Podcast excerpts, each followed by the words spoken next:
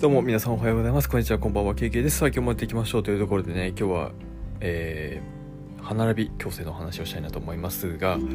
えー、先日、先日というかですね、今週の月曜日に、3月の15日ですね、この日に僕はついにですね、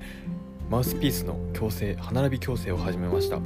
あのこのマウスピース矯正っていうのはよく言う針金で歯にですね1個ずつあの針金を固定するためのですねあのものをつけてそこに針金通してやるっていう全体型の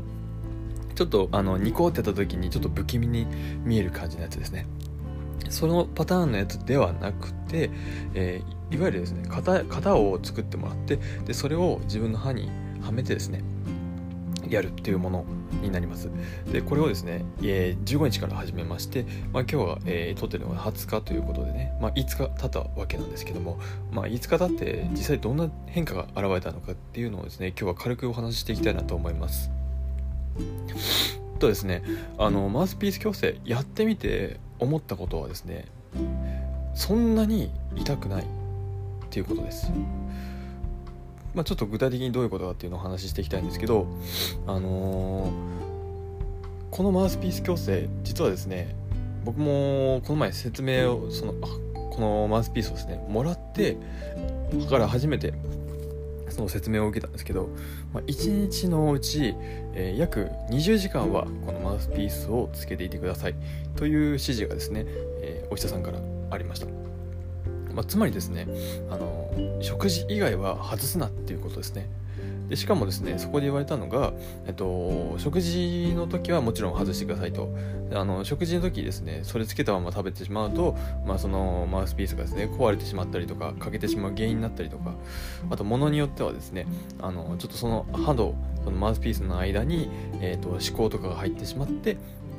まあ、虫歯とかの原因になってしまうというところがあるからなんですね。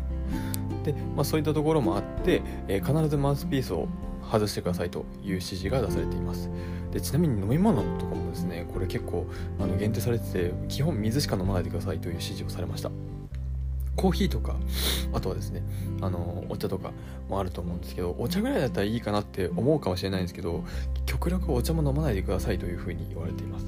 で特にコーヒーとか熱いものだとですねあのそのマウスピースが変形してしまうっていう可能性もあるみたいです。なので、えー、基本的には水だけしか飲まないようにしてくださいという指示がありました。なのでねやっぱりお茶とかを日頃から飲む方はですねちょっと厳しいのかなというのも、あのー、感じましたね。コーヒーはですね、まあ、僕基本お昼に飲むようにしてるんで、まあ、そのタイミングだけこのマウスピースを外してご飯を食べに行く過程で、まあ、コーヒーを飲んだりするので、まあ、大丈夫かなというところになるんですけど、まあ、常日頃からですねマウスピースつけなきゃいけないとなるとやっぱりコーヒーとか